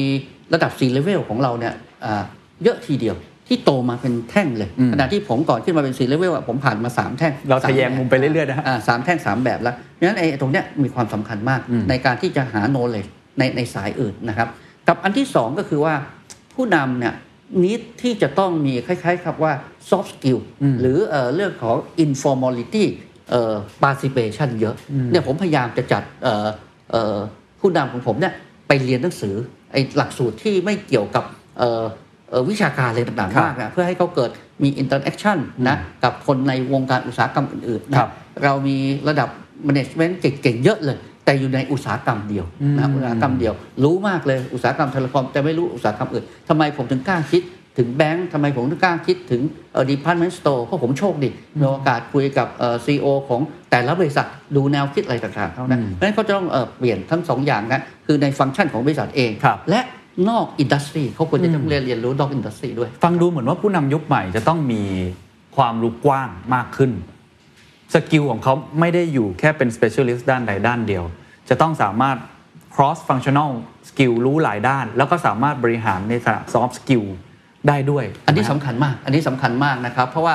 เอ่อ general เอ่อ ist อย่างเดียวเนี่ยมันมันไม่ไม่พอสำหรับการบริหารองค์กร เพราะเดี๋ยวเนี้ยโดยเฉพาะยุคดิจิตอลเอ่อมันเข้ามาเนี่ยมันรวมรวมหลากหลาย อุตสาหกรรมเข้ามาโดย ไม่รู้ตัวผมยกตัวอย่างเช่นสมัยก่อน วงการสื่อเนี่ยครับเราแยกชัดนะหนังสือพิมพ์กับหนังสือพิมพ์เอ่อทีวีกับทีวีมันมี skill set คนละแบบ เดี๋ยวเนี้ยคุณทำคุณต้องเป็นมัลติมีเดียอย่างเดียวเลยนะใช่หรือแม้กระทั่ง channel sale สมัยก่อนคนเก่งเซลล์แบบนี้คนเก่งวันนี้มันพูดถึง omni channel แล้วนะครับแล้วไอ้พวกเนี้ยมันถูก integrate มากขึ้นนะครับเพราะฉะนั้นผู้นำเนี่ยต้อง adapt ตัวตรงนี้ให้ได้ครับนะโอ้โหต้องมี skill หลายอย่างครับพร้อมกับโลกที่มันดูคลุมเครือไปทั้งหมดนะฮะครับหลังจากนี้นะครับอาจจะเล่าให้ฟังนิดนึงว่าการ reform แผนของ AAS ในการปฏิรูปต่างๆเนี่ยครั้งสำคัญน่าจะเป็นครั้งใหญ่ที่สุดครั้งหนึ่งเหมือนกันถ้าถ้าทำประสบความสำเร็จเนี่ยมีรถแมพไหมครับว่าจะเป็นยังไง แล้วพี่สมชัยจะยังอยู่เป็น CEO ไปอีกนานไหมครับเพราะผมจะเคยเกิดกับผมไว้ไม่นานสองไม่านสานมปีไม่นานผมผมคุยได้เลยนะฮะครับผมเนี่ยปีนี้เนี่ยเอ่อจริงๆวิเศษแพนทำเกือบเสร็จแล้วครับแต่ผมบอกว่าผมไม่เอานะวิเศษแพนเนี่ยทำเสร็จจบเนี่ยเรากำลังนัดไปเพื่อจะทำ extra วิเศษ plan ที่เกิดขึ้นมาอืมเพื่อจะไปขอผู้ถือหุ้นให้ทำการ reform ไอ้ไอ้ธุรกิจ digital service ครับใหม่ๆเนี่ยออกให้เกิดขึ้นนะและสิ่งที่เราทำปุ๊บเนี่ยผมเองเนี่ยเหลือเวลาสองปี 60 ละก็จะเกษียณทำนองเนี่ยวันนี้ผมทำ parallel สองอันก็คือว่าไอ้สิ่งที่เราคิดเราก็พยายามจะสร้างแล้ว fill คนใส่กับอันที่สองก็คือว่าผมจะสร้าง successor ของผมจะครับขึ้นมา แล้วผมมีความเชื่อมั่นว่าเด็กรุ่นใหม่ที่จะมาแทนผมเนะ่ย เก่งกว่าผม สดกว่าผม แข็งแรงกว่าผมแน่นอนนะคือคือคือเราจะต้องปล่อยวางถ้าผมยังจะต้องอยู่ในบริษัทเพื่อช่วยเหลือเนี่ยผมจะหยอออกมาเป็นเหมือน advisor มากกว่าอืมแต่ให้เขาคุมกำลัง อันนี้สำคัญมากนะครับคือคนคุมกำลังเนี่ยจะต้องแข็งแรงมากๆ จะต้องเก่งมากๆ แล้วจะต้องเสียสละมากอืมๆเราเนี่ยเออก็เป็นเหมือนม้าตัวหนึ่งอะมันถูกใช้ใช้ใช้มาละ มันต้องถูกเอาก็เรียกเด็กรุ่นใหม่ผลัดเข้ามา 30 ปี AIS อีก 30 ปีข้างหน้า วันนี้น่าจะเป็นจุดเปลี่ยนครั้งสำคัญ มองในฐานะคนที่อยู่โอ้โหองค์กรนี้มานานแล้วก็ผูกพันมามากเนี่ยนะครับ มองอีก 30 ปีข้างหน้าเป็นยังไงสมมติจะออกหนังสืออีกเล่มเนี่ยมันมีหน้าตายังไงฮะเจ้าคือสิเออไม่คิดจะออกเลยนะพี่แก่นนะเออผมเองอย่างนี้ฮะผมเองบอกว่าเราเนี่ยอยาก transform ตัวเองจาก mobile operator ไปสู่ digital life service provider ครับเราอยากให้ 30 ปีข้างหน้าเนี่ย AIS เนี่ยเป็นองค์กรที่สามารถทำให้นะฮะเอ่อเรื่องคนไทยเนี่ย ได้ใช้ digital service ได้อย่างดีมากมากที่สุด และอยากให้เป็น digital service ของคนไทยด้วย นี่คือสิ่งที่ผมเอ่อหวังและฝันไว้ อยากให้องค์กรของ AS เนยนะฮะเป็นองค์กรที่คนไทยทุกคนอยากเข้ามาทำผมบอกเลยทีม CIO ที่ผมรับมาใหม่เอ่อจากเอ่ออเมริกาเนี่ยนะบอกว่าผมอยากให้เราเนี่ยเป็นบริษัทที่คนที่จบไอทีมา อยากเข้ามามากที่สุดเลยครับเหมือนคนทุกวันเนี่ยอยากเข้าไปที่ Google อยากเข้าไปที่ Facebook อยากเข้าไปที่เนี่ยเขาอยากเข้ามาอยู่กับเรา คนที่อยู่การตลาดก็อยากมาอยู่เอสเพราะมันอยู่เอสแล้วได้ทำการตลาดแบบสดใสสดชื่ออะไร อันนี้เป็นเป็นความปรารถนาพูดง่าย ๆ คือว่านอกจากองค์กรสำเร็จในเรื่องของตัวเอ่องานที่จะผลิตผลกำไรรายได้ให้กับเอ่อบริษัทแล้วเนี่ยอยากให้องค์กรเนี่ยเป็นที่สร้างคนที่เอ่อประสบความสำเร็จต่อๆไปในอนาคตนะครับคำถามสุดท้ายครับครับแล้วตัวพี่สมชัยเองล่ะครับถ้า ผมไม่เชื่อว่าพี่สมชัยจะวางมือโดยสมบูรณ์ นอกจากจะเป็น advisor ให้กับ AS แล้วมีความฝันอะไรที่ยังไม่ได้ทำและอยากทำอีกไหมคผรับมมีเรื่องที่อยากจะทำเยอะแล้วครับไม่ได้ทำเหตุผลที่ผมบอกอะทำไมผมต้องออกนะฮะเพราะว่าผมทำอะไรไม่ได้เลยนะ ผมเนี่ยตื่น7จ็ดโมงเช้านะฮะแล้วก็เข้าไปที่คอนโดอีกทีห้าทุ่มนะการที่จะออกผลิต outcome อย่างเงี้ยมันต้องทุ่มเทมากๆนะแล้วก็มันเหมือนมันเหมือนเจ้าของบริษัทอะที่จะทำอย่างนี้เนี่ยผมผมทำงานแบบเอ่อเอ่อ ทำแบบเจ้าของเลยนะคือเป็นลูกจ้างแต่เราทำเหมือนเจ้าของถึงแม้จะรับเงินเดือนแบบแบบแบบลูกจ้าง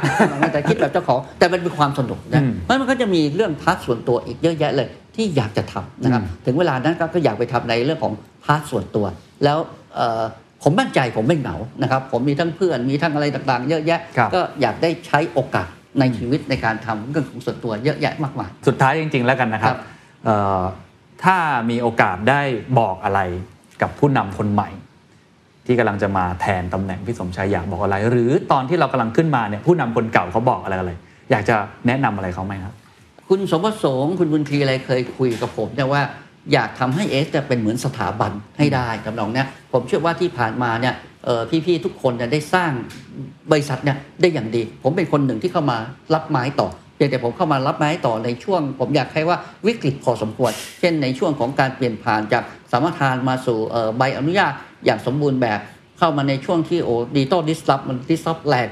อย่างมาก ๆ เลยนะฮะ ในจังหวะ 6 ปีที่ผ่านมาเนี่ยอืมก็คงอยากจะพูดเหมือนเดิมนะครับ ว่าอยากสร้างบริษัทของเราเนี่ยนะให้บริษัทที่เอ่อคนไทยเนี่ยได้ประโยชน์จากบริษัทของเรา ในการใช้ดิจิทัลสวิตอย่างที่ผมบอกนะฮะอืมและอยากสร้างเอ่อบริษัทของเราเนี่ยให้บริษัทของคนไทยทุกคนที่อยากเข้ามาทำงาน ที่สำคัญมากๆ คืออยากให้ทุกคนในองค์กรผู้นำเนี่ยนะคุณต้องดูแลคนของเราให้ดีที่สุดครับนะคุณขึ้นมาเป็น CEO นะฮะก็ถือว่าเป็นอะไรเขาเรียกอะไรเป็นโอกาสของคุณอืมคุณต้องทำให้น้อง ๆ ทุกคนเนี่ยมีโอกาสเป็น CEO เหมือนคุณเหมือนครัคุบณให้ได้นะคครัรับบนี่คือเป้าหมายนะครับนี่เป็นสิ่งที่อยากจะบอกกับ CEO คนต่อไปนะคครัรับบแล้วก็หวังว่าถ้าเกิดว่าถึงเวลานั้นคงจะได้พูดคุยกันอีกได้ครับว่าไปทำกิจกรรมอะไรบ้างนะครับยินดีครับขอบคุณมากนะครับขอบคุณมากครับเคนครับขอบคุณมากครับ And that's the secret sauce. ถ้าคุณชื่นชอบ The Secret Sauce episode นี้นะครับ ก็ฝากแชร์ให้กับเพื่อนๆ คุณต่อด้วยนะครับ และคุณยังสามารถติดตาม The Secret Sauce ได้ใน Spotify, SoundCloud, Apple Podcast, Podbean, j o o x YouTube และ Podcast Player ที่คุณใช้อยู่นะครับ และอย่าลืมติดตาม Facebook Fanpage The Secret Sauce เข้ามาติชมเข้ามาพูดคุยกับผมได้เลยนะครับ